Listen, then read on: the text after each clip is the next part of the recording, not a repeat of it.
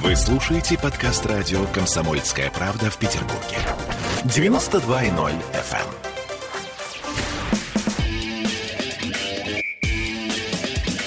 Без прокатов.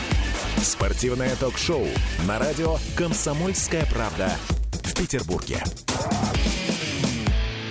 20 часов и 3 минуты в Санкт-Петербурге. Это спортивное ток-шоу без прокатов. Меня зовут Сергей Соколов. Традиционно по понедельникам а после 20 на 92.0 соединяем спортивное и житейское. Я напомню, что нам не особо интересны голы, очки и секунды, поскольку мы без прокатов считаем, что спорт гораздо шире сухих цифр. Напомню, что ближайшие эфиры, вот весь август, и я думаю, что весь сентябрь э, тоже, а, мы а, отдаем итогам Олимпийских игр в Токио. Сегодня речь, на мой взгляд, э, лично мой взгляд, о самом главном олимпийском виде спорта, о плавании. У нас в гостях Кирилл Мартынович, финалист э, Токийской Олимпиады на 1500 метров вольным стилем. Кирилл, добрый вечер. Добрый вечер. И его тренер, и вообще тренер по плаванию Никита Луговкин. Никита, Добрый вечер. Добрый вечер. Ну, э, во-первых, Никита, вас э, с прошедшей свадьбой, я же правильно понимаю? Спасибо. Да. Совет да любовь, долгое лето. Мы вас поздравляем. Что Благодарю. вам ученик э, подарил на свадьбу, Кирилл? Кирилл подарил самое главное свое присутствие, искренние добрые пожелания на свадьбе, ну и очень красивую картину, на которой изображен я со своей невестой, уже женой. Вот. И вообще Кирилл так красиво на свадьбе говорил, Такое ощущение, что много лет готовился к этому. Молодец. То 11 лет готовился. 11 лет, да, я так понимаю, что да. вы э, как раз тренируете. Кирилла, ну, понятно, я думал, конверт с деньгами. Ну, ладно. А, Никита, вы больше хвалите своих подопечных или ругаете? Ну, у нас бывает по-разному. Я думаю, что мы держим баланс. Конечно, стараемся больше работать через положительные эмоции, потому что отрицательные всегда приводят в итоге к отрицательным результатам, как минимум взаимоотношения тренер-спортсмен, так и зачастую к результатам. Есть спортсмены, которым нужна более жесткая рука, но это индивидуальный подход. Большинство спортсменов понимает все, если с ним разговаривать адекватно, если любые свои действия подтверждать здравым смыслом, тогда не нужно ни кричать, ничего особо делать. Так иногда для души немножко. Но мы в мае перед Олимпиадой с Кириллом а, встречались здесь в студии. А, многие аспекты обсудили. Он как раз тогда указал, что вы не орете на своих подопечных. Это бессмысленно получается. Хорошо. А, такой момент. У нас неделю назад были представители единоборств, и у них есть такая особенность, что личный тренер и тренер сборной — это как э, два мира, два денира. В том смысле, что первый готовит э, вот прям в долгую спортсмена, а потом на два месяца последней подготовки перед Олимпиадой спортсмены приезжают к тренеру сборной, и там подчас все меняется. В плавании, вот как с этим дело обстоит? Кто подводит спортсмена конкретно к старту? В большинстве случаев конкретно к старту подводит личный тренер, за редким исключением, потому что у нас все-таки очень разнообразная программа, и не может тренер сборной готовить к соревнованиям 40 человек, если учесть, что кто-то спринтер, кто-то стайер и так далее. И плюс очень индивидуальный вид спорта, все спортсмены разные, подготовка у них разная. Даже если плавают на одной и той же дистанции, может быть совершенно разная тренировочная программа. Поэтому задача главного тренера сборной больше организационная работа. Угу. То есть, во-первых, ну, помогать спортсменам и тренерам в новом, то есть в, в части деятельности сборной, и плюс какие-то свои советы, многолетний опыт он дает. Но прям в тренировочный процесс ни в коем случае не встревает, потому что не может человек, который видит спортсмена два дня, знать то, что нужно спортсмену делать на тренировке. Вы были с Кириллом в Токио, я правильно понимаю? Да, совершенно верно. А, Кирилл, а для вас насколько вообще важно, э, чтобы тренер присутствовал на старте? В том плане, что, ну, понятно, что э, у вас тренер постоянно присутствует, наверное, на стартах, но Токио там такая история, там, то коронавирус, то еще что-то. Э, могло ведь этого и не быть. А насколько для вас важно, что тренер на трибуне? Или ну, наоборот мешает? Честно только. А, лично для меня а, присутствие тренера, наоборот, успокаивает. А, вот приведу пример. Когда у нас был отбор на Олимпиаду на чемпионате России в Казани, там я словил такой жуткий стресс, даже на грани паники. И Вот, я все старался от этого отвлечься, специально приехал э, под конец программы, потому что у меня полторашка была в последний день. А, вот, я приехал, э, по, получается, за два дня. А, поплавал, попробовал бассейн, но все равно волнение очень большое было. И вот э, в последний день, когда уже э, была моя дистанция, а, тренер, вот Никита Валерьевич и Елена Анатольевна, они вот своими словами меня поддержали, что большая часть волнения, она ушла на нет. То есть отпустила, да? Да. Хорошо. А, Кирилл в финал попал на Олимпиаде в Токио. Шестое время, насколько я помню, вы показали. И, насколько я не аж, э, помню правильно, последний раз у нас на полторашке на Олимпиаде в финале в 2008 году был Юрий Прилуков. После этого у нас спортсменов в финалах на э, самой длинной дистанции, ну, мы говорим сейчас, конечно, про закрытую воду, закрытый бассейн. И, кстати, Прилукову принадлежит рекорд, да? 14.41, э, по-моему. Кирилл, то, что вы э, плыли свой финал на Олимпиаде чуть ли не в последний день соревнований пловцов. Может, последний или предпоследний, я могу ошибаться, ну, в конце э, плавательной программы. А приехали вы к началу Олимпиады. Ну, я приехал, да, со всеми. Правильно. Это повлияло вообще на результат? И вы чего там делали целую неделю, вы мне скажите? В Токио. Там же даже никуда ходить нельзя было. Э, скажу так. Э, мы э, до Токио были во Владивостоке две недели. И эти две недели были такие акклиматизационные. Вот. И мне кажется, что вот эта неделя, которую я ожидал именно в Токио, она мне пошла на руку. То есть я прошел дополнительный, дополнительную неделю акклиматизации, плюс э, у меня не было такого волнения перед дистанцией, потому что не было не было такой большой ответственности, как на чемпионате России. То есть я никуда не отбирался, ничего там не решалось. Просто... Секундочку, я прошу прощения, сейчас прерву. А, то есть главный старт а, четырехлетия, в том случае пятилетия, вы говорите, что у вас не было вообще волнения? Нет. Олимпийские игры, Кирилл! Алло! Э, определенный мандраж перед э, дистанцией был, но э, такого волнения по сравнению с, с чемпионатом э, России не было. То есть э, я был достаточно спокоен. Откуда это спокойствие, Никита, как вы считаете? Потому что само участие на Олимпийских играх уже большой праздник. Угу. И с учетом того, что Кирилл попал туда совершенно юным еще спортсменом, к сожалению, один из спортсменов сборной России по причине ковида не смог участвовать в Олимпийских играх. И получается, что Кирилл был самый молодой спортсмен из мужчин в нашей команде. И, соответственно, само участие на, этой, на этих играх для него было большое событие. И, будучи попав туда с 20-м результатом, он мог себе позволить выступить максимально хорошо, но при этом без волнения. Вот что позволило ему с 20 места подняться на шестое. То есть у него было огромное желание проплыть быстро, но при этом не было груза ответственности, что он что-то кому-то должен, что-то должен показать. Он мог показать себя для себя, для своей семьи, для тренера, для страны, но при этом его никто ничему не обязывал. Ну, это, наверное, самое лучшее состояние, да, Кирилл? Да. А, восемь человек в Токио от Санкт-Петербурга поехало. Никита, я правильно говорю? Восемь, да. Восемь. И все без медалей. Это вообще как? И почему? Есть ответ? Да, конечно, ответ есть. Нет, во-первых, потому что в нашей, в принципе, питерской команде, которая ехал на Олимпиаду. Ну и, к сожалению, в питерском плавании на сегодняшний нет, день не спортсмена готова на мировом уровне бороться за олимпийскую медаль. Прям вот ехал, чтобы ехал за ней. Есть Андрей Минаков, который претендовал на олимпийскую медаль, но все-таки претендовал в эстафете. И он конкретно в эстафете сделал все хорошо. К сожалению, у других ребят не все получилось. Индивидуально он четвертый. Uh-huh. Была девочка-брассистка Женя Чекунова, совершенно совсем еще молодая. Да, тоже был определенный расчет на нее, но тоже два четвертых места с хорошими результатами. Но оказались девушки, которые постарше на 5-10 лет, более сильные, более уверенные на данный момент. Вот, и другие ребята, которые ехали туда, их потолок плавания был в финал Олимпийских игр. Поэтому никаких таких ужаса никакого не произошло. А скорее всего у нас есть ребята, которые на следующей Олимпиаде могут завоевать не одну медаль, а может быть даже 3, 4, 5. Потому что вот эта молодежь, она как раз войдет в возраст, когда они будут уверены в себе, они будут готовы бороться со взрослыми, уже с, за такими матерыми спортсменами, и мы будем через три года радоваться, я думаю, не одной медали, а гораздо больше. Мгм. То есть это такой, в том числе, задел э, на будущее. Ну ладно, а, Кирилл, вы своим шестым местом довольны? Да, вполне.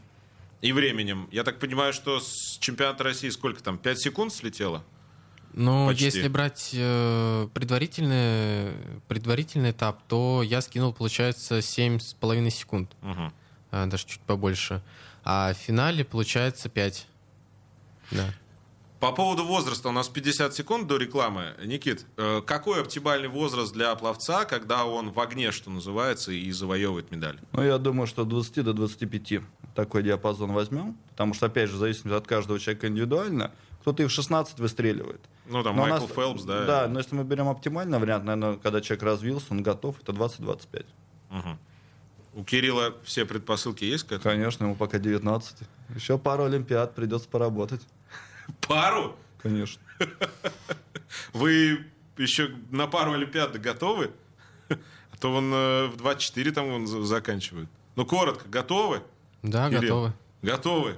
Хорошо, друзья, а мы готовы продолжать нашу программу. Это э, спортивное ток-шоу без прокатов. Мы вернемся сразу после рекламы. Говорим сегодня о плавании. Нам тренироваться, только растренировываться. Спортивное ток-шоу без прокатов. Вы слушаете подкаст радио «Комсомольская правда» в Петербурге. 92.0 FM. эм. Я слушаю радио КП, потому что здесь самая проверенная и оперативная информация. И тебе рекомендую. Радио «Комсомольская правда». Свидетельство о регистрации средства массовой информации серии Л номер ФС 7758-442 от 25 июня 2014 года. Выдано Федеральной службой по надзору в сфере связи, информационных технологий и массовых коммуникаций России. Для лиц старше 12 лет. Радио «Комсомольская правда».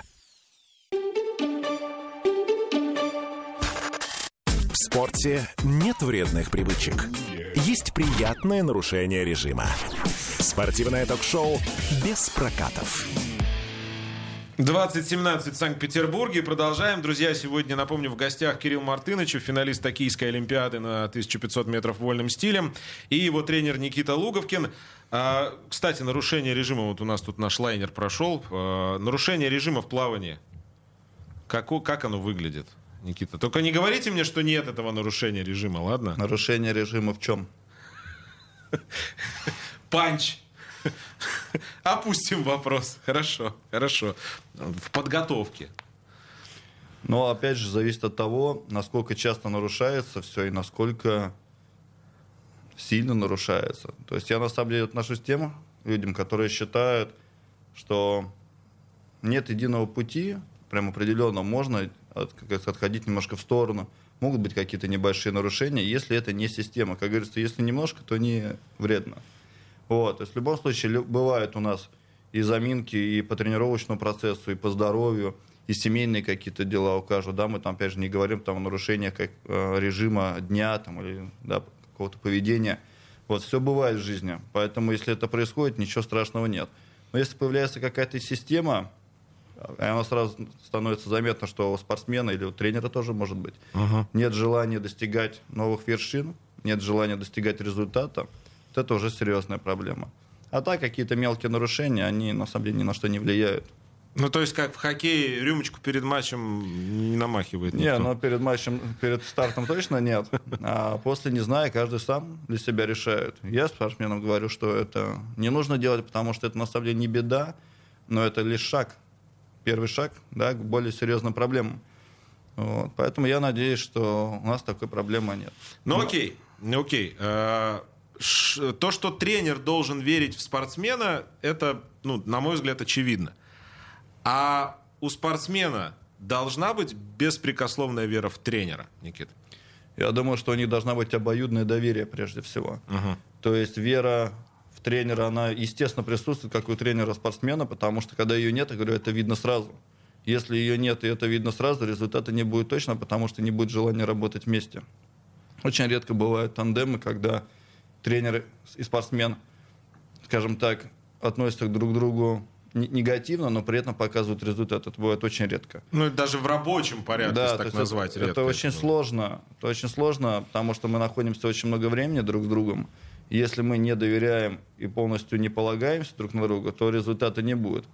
Я точно знаю, что Кирилл, видя по его работе, что он доверяет абсолютно всему, что я ему даю, даже, может быть, чрезмерно. Вот. Ну и, соответственно, на сегодняшний день, за эти 11 лет, у меня нет причин не доверять ему его исполнению. Вот. И даже когда, если меня по каким-то причинам нет рядом, я знаю, что он все сделает. Но это ровно до той поры, пока он верит в меня и пока у него есть желание чего-то достигать. Как, только, как только оно пропадет, то все. Хорошо. Кирилл, вы беспрекословно верите своему тренеру? Mm, ну, не сказал бы, чтобы прям беспрекословно, но если у меня есть какие-то вопросы, то Никита Валерьевич всегда готов меня выслушать. То есть, если у меня есть какое-то предложение по поводу работы, а, подготовки и тому подобное. То есть он меня всегда выслушает и примет э, к сведению. Никита, развели вы тут плюрализм, конечно, у себя в группе. То есть, э, хорошо, конкретно перефразирую. Вот завтра, э, Кирилл, э, Никита вам говорит, давай-ка ты, друг, как э, Сун Ян после Лондона, значит, с полторашки, плыви 200 и выиграешь. Поверите? Я сочту это за шутку. Ну а почему, если у кого-то получилось? Ну, Никита Валерьевич меня вот недавно напугал 5 километров плыть. Э, я думал, что уже вот в ближайшие месяцы, а он на следующий год. А 5 километров это... В открытой воде. Да. А на Олимпиаде разве есть? На, 5, на, ЧМ, да, есть? На Олимпиаде десятка. Да. Ну, пятера 5... это хорошее начало. А, то есть еще и в открытую воду вы его хотите отправить? Вот чего нет, ему мало в бассейне, пусть еще там поплавает. Сколько вы в мае разго... Э, мы разговаривали с вами об этом, Кирилл, вы называли цифру, сколько вы в бассейне проводите в воде днем на сборах? Там часа 4, по-моему, получается. Да, суммарно 4 часа. Ну, будет 6, получается. То есть ты после завтрака э, занырнул и к ужину вышел, получится так. Круто. 14.55 результат э, финала в э, Токио. Э, рекорд мира 14.31. В мае вы мне сказали, что он достижим, Кирилл. Да. Вы и сейчас так считаете? Конечно. Ну вот, потихонечку, маленькими шажочками. Иногда даже двумя сразу или одним большим. Вы крут, реально. Я сейчас без иронии это говорю. А такое легкое отношение, Никит, вот к авторитетным результатам, это только вот свойство молодости или какая-то особенность характера?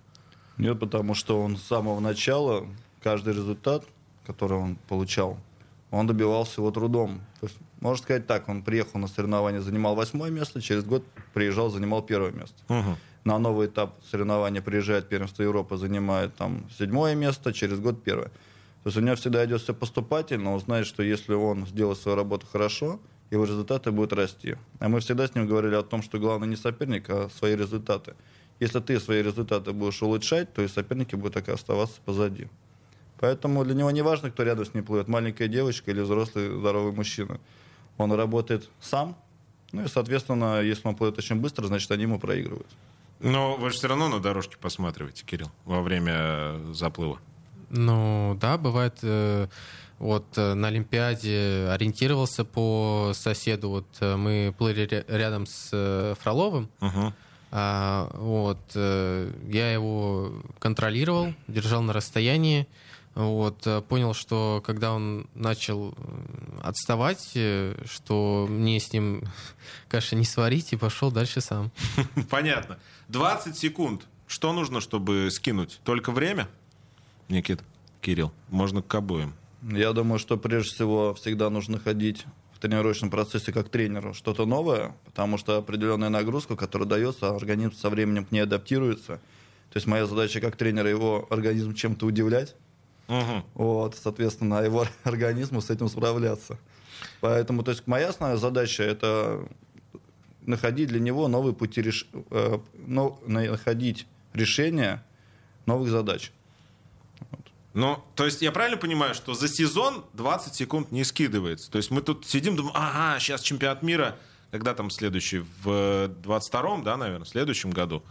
Вот, вот, вот там точно 20 секунд скинуть. Нет, Нереально. На, на таком уровне результатов нет. То есть, конечно, когда, если он был бы на минуту медленнее, uh-huh. там можно. да, на каком-нибудь первенстве Европы, он, кстати, сбрасывал по 20 секунд. Да, там Вот. э, 16 секунд я сбросил. э, Получается, я на чемпионате России 15-16 проплыл, а на э, ч- э, ой, первенстве Европы я проплыл 15.01. Круто. Хорошо. А, 800 метров дистанция появилась э, в Токио. Я так понимаю, что это первая Олимпиада, на которой 800 метров появились у мужчин.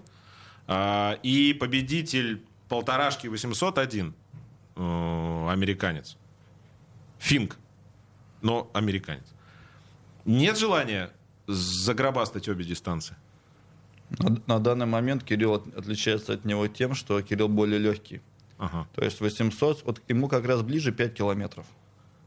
То Вот есть точно вам в открытую воду светит, Кирилл? олимпийский чемпион Милаули Тунисец, Ага. который выиграл полторашку в бассейне и 10 километров в открытой воде. Вот это ему ближе. А 800 нужно быть потяжелее, помощнее. Поэтому я думаю, что мы, скорее всего, от 800 уйдем на 10 километров.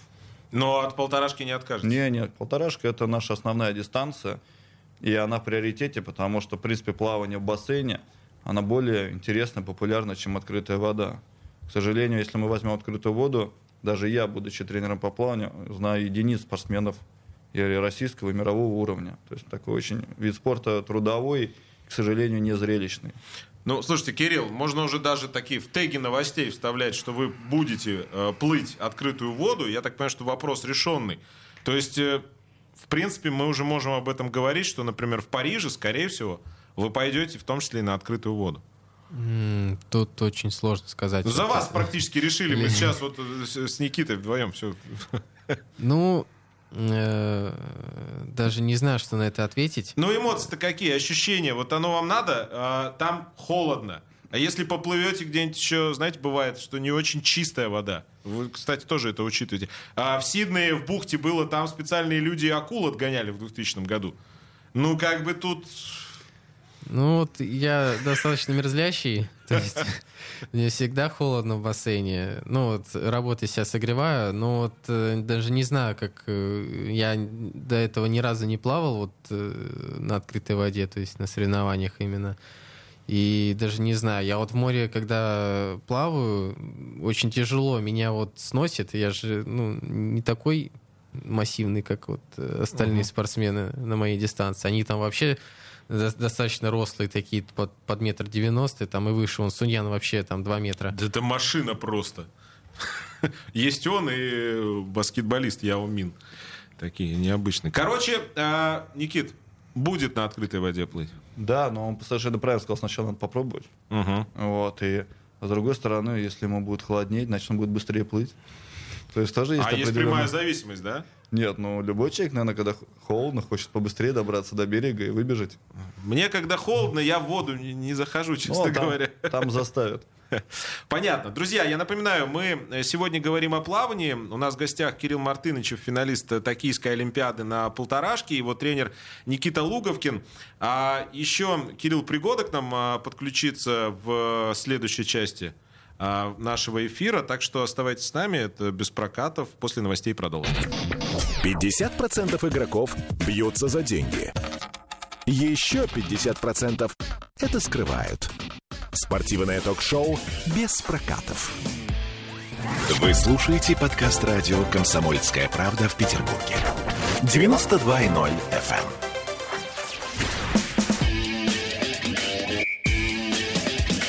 Без прокатов.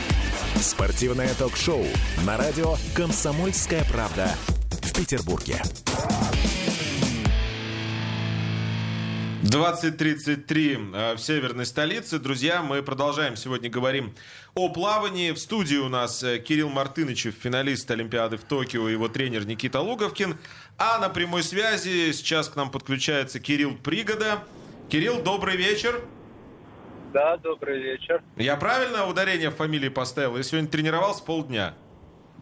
Все правильно. Ну, слава богу. Я слышу шум океана. Вы на отдыхе, что ли? Нет, я за рулем. А, понятно. Ну, э, физически на отдыхе еще? Ну, да, в принципе, но я уже плавно начал сезон, поэтому э, такого, что я лежу на шезлонге и смотрю вдаль океана, такого я не скажу. Нач- начал втягиваться потихонечку. Мы сейчас говорили э, с Кириллом, в том числе относительно того, сколько нужно, чтобы соскучиться по плаванию. Сколько вам нужно?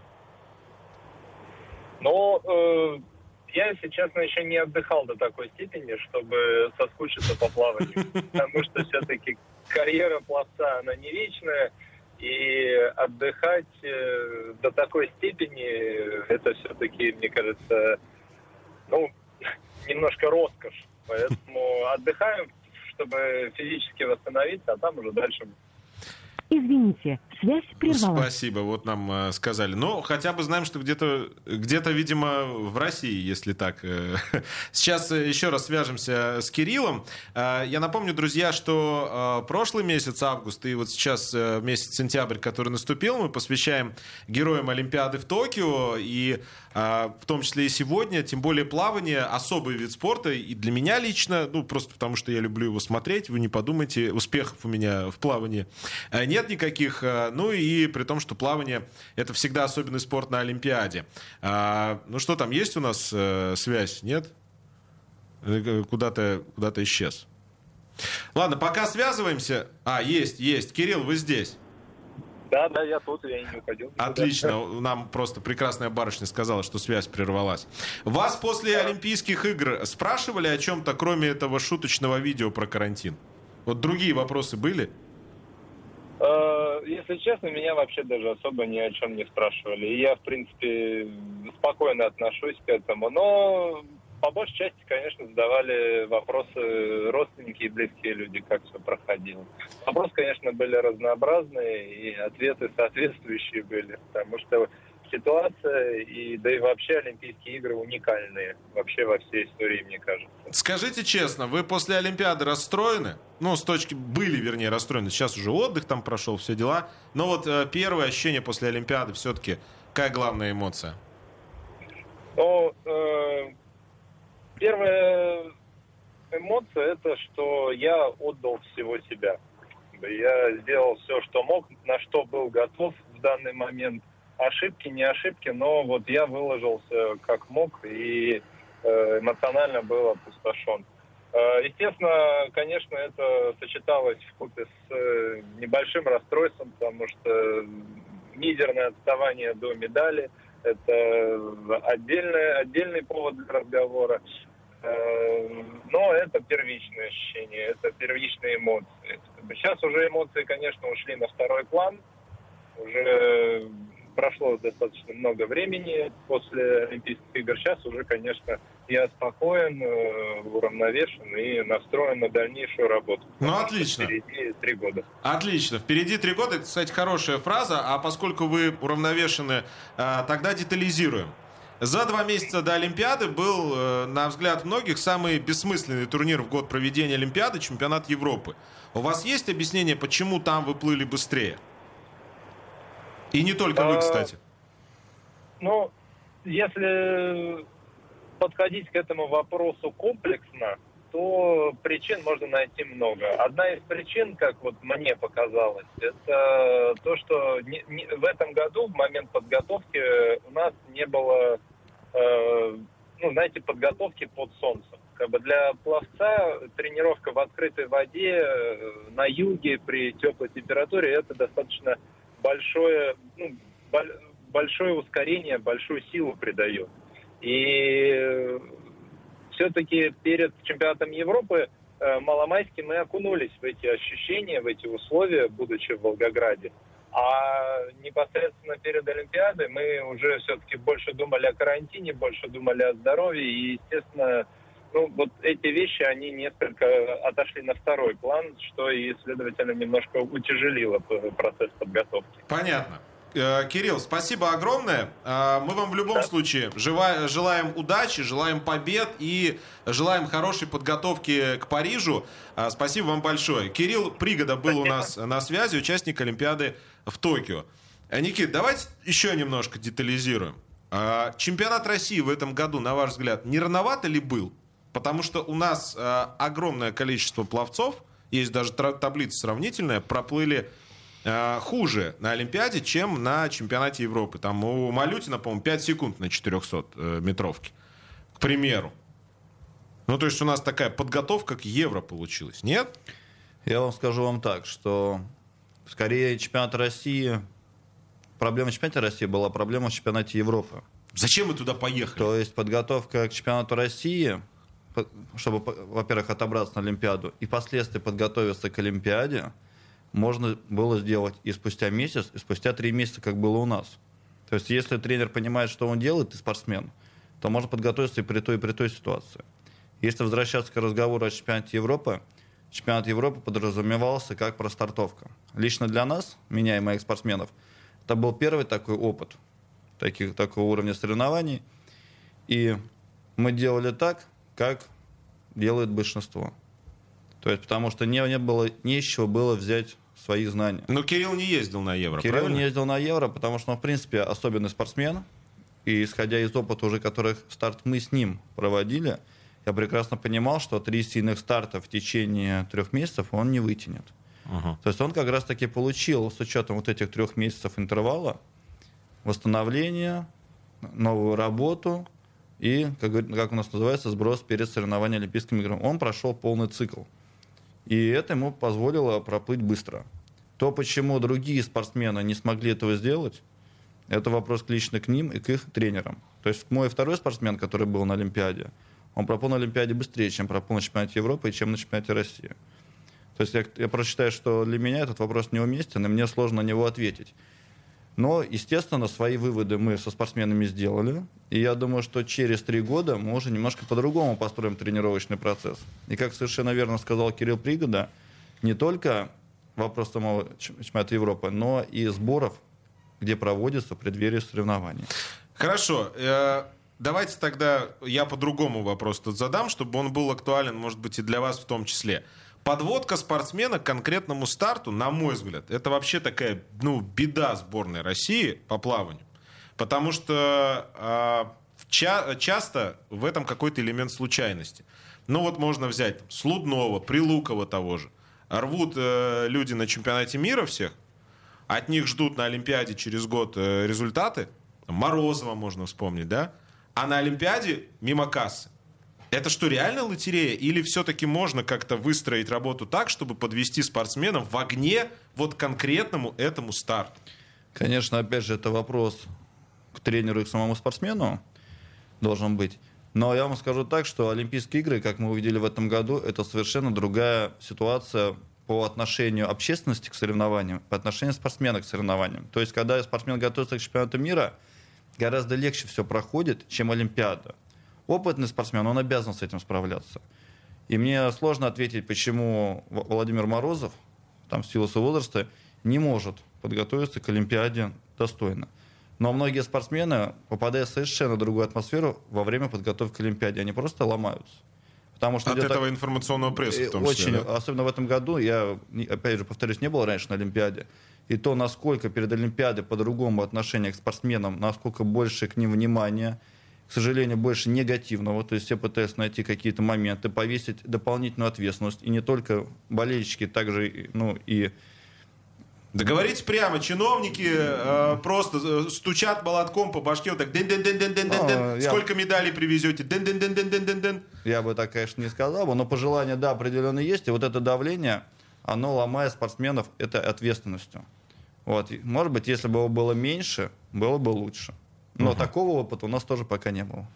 Хорошо. А, Кирилл, говоря а, о том, что ну, этот вопрос, ладно, разобрали по поводу подготовки, а, говоря о взаимоотношении с водой, мы с вами в мае обсуждали, вода друг или соперник, да, вы тогда сказали, что друг.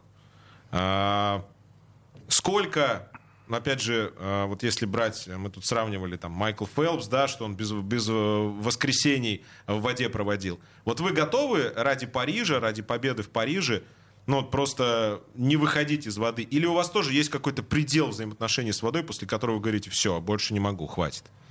Ну вот насчет предела, э, да, есть. Э, бывают такие моменты, когда э, устаешь э, от э, плавания, устаешь от работы, но э, тут встает вопрос, э, для чего ты это все делаешь. То uh-huh. есть, э, если э, стоит цель, то вот цель там отобраться на Олимпиаду, выиграть Олимпиаду, или вообще, ну, любая другая цель там в отношении других э, соревнований, люб, вообще любых, то такие вопросы надо переосилить. То есть... Ну, э... преодолеть себя в том числе. Да. Делаем сейчас паузу на рекламу, друзья, и вернемся. Ваши ожидания – это ваши проблемы. Спортивное ток-шоу «Без прокатов». Вы слушаете подкаст радио «Комсомольская правда» в Петербурге. 92.0 FM. Эм. Есть победитель и есть все остальные. Спортивное ток-шоу «Без прокатов». 2047 в Санкт-Петербурге. Продолжаем о плавании. Меня зовут Сергей Скалов. Э, традиционно по понедельникам спортивное ток-шоу без прокатов. А у нас в гостях э, Кирилл Мартынычев и Никита Луговкин, спортсмен и тренер. А, Никит, должен ли, должна ли быть божья искра в спортсмене, или можно поставить производство крутых пловцов на поток? Ну вот словно биороботов. Я определенно считаю, что повышением уровня результатов мирового плавания только спортсмен, обладающий определенными способностями, может добиться успеха. То есть хороший тренер может сделать из среднего спортсмена хорошего, из хорошего отличного, из отличного великого. Но из обычного среднестатистического спортсмена великого не сделает ни один тренер. Потому что именно уровень мировых результатов, он очень высокий. То есть задача тренера помочь ребятам раскрыться, и тот, кто, раскрываясь, показал себя действительно чем-то, кем-то особенным, кем-то, кто может добиться высоких результатов, помочь ему их достичь. Но есть огромное количество действительно классных, сильных тренеров, но их удел более низкий уровень спортсменов просто потому, что им не попался действительно звезда. Ну хорошо, тогда, а, Кирилл, вам такой вопрос. Э, завтра вам звонят из университета Мичигана и говорят, что приезжай, здесь все условия, зарплата 4000 э, долларов, и будешь тренироваться здесь. Ты же видел, вон там у вас эти спортсмены ездили туда, эти. Но тренера твоего личного мы с собой не берем. Я сразу же откажусь. Даже О, я сразу же откажусь. Потому что, ну, во-первых, я уже думал о таком, э, как бы пошла моя жизнь, выбрав такой путь, выбрав я такой путь. И я не вижу себя на том месте, э, вот, там тренируясь, там э, проживая, там учась. То есть э, я себя там не вижу как великого спортсмена и, и вообще в целом. То есть вы на своем месте. Ну круто, это ответ. Я даже иронизировать не буду. Никит, чем зарабатывает тренер по плаванию? Давайте про золотишко, моя любимая часть. Ну, как он, чем он зарабатывает? Он работает в учебном заведении. Ну хорошо, у вас зарабатывает, так, да. зарплата есть, плюс э, какие-то а, стипендии да, еще, наверное. Есть стипендии за успехи спортсменов сборной платят стипендию и спортсмену, и тренеру. Угу. Но, соответственно, если у тебя много звездных спортсменов, ты все равно получаешь как за одного. Ну, то есть, ну, нет такой возможности собрать всех спортсменов со страны. Так, подождите секунду. То есть здесь флеш-рояль не соберешь, да? Нет, к сожалению, не соберешь. Странно. Ну, ну, ну, соответственно, есть премиальные от страны, от города за успехи спортсменов, ну, действительно, на определенном уровне. То есть там чемпионат Европы, чемпионат мира, и Олимпийские игры и так далее, международные соревнования. В целом вполне достаточно. Плюс, ну, чем лучше тренер, тем больше можешь сам себя развить как личность. То есть у нас же много есть направлений в плавании, как индивидуальные тренировки. Вот я только да. хотел спросить, вы со стороны людей тренируете, то есть не ваших подопечных, а вот э, там, звонят вам родители, говорят, потренируйте вот моего 12-летнюю мою будущую звезду олимпийского чемпиона. Если я вижу, что я что-то могу этому ребенку дать, вы берете? Я встреч... Да, я беру его. Вот, зачастую спортсмену нужно просто мое мнение, его родителям прежде всего.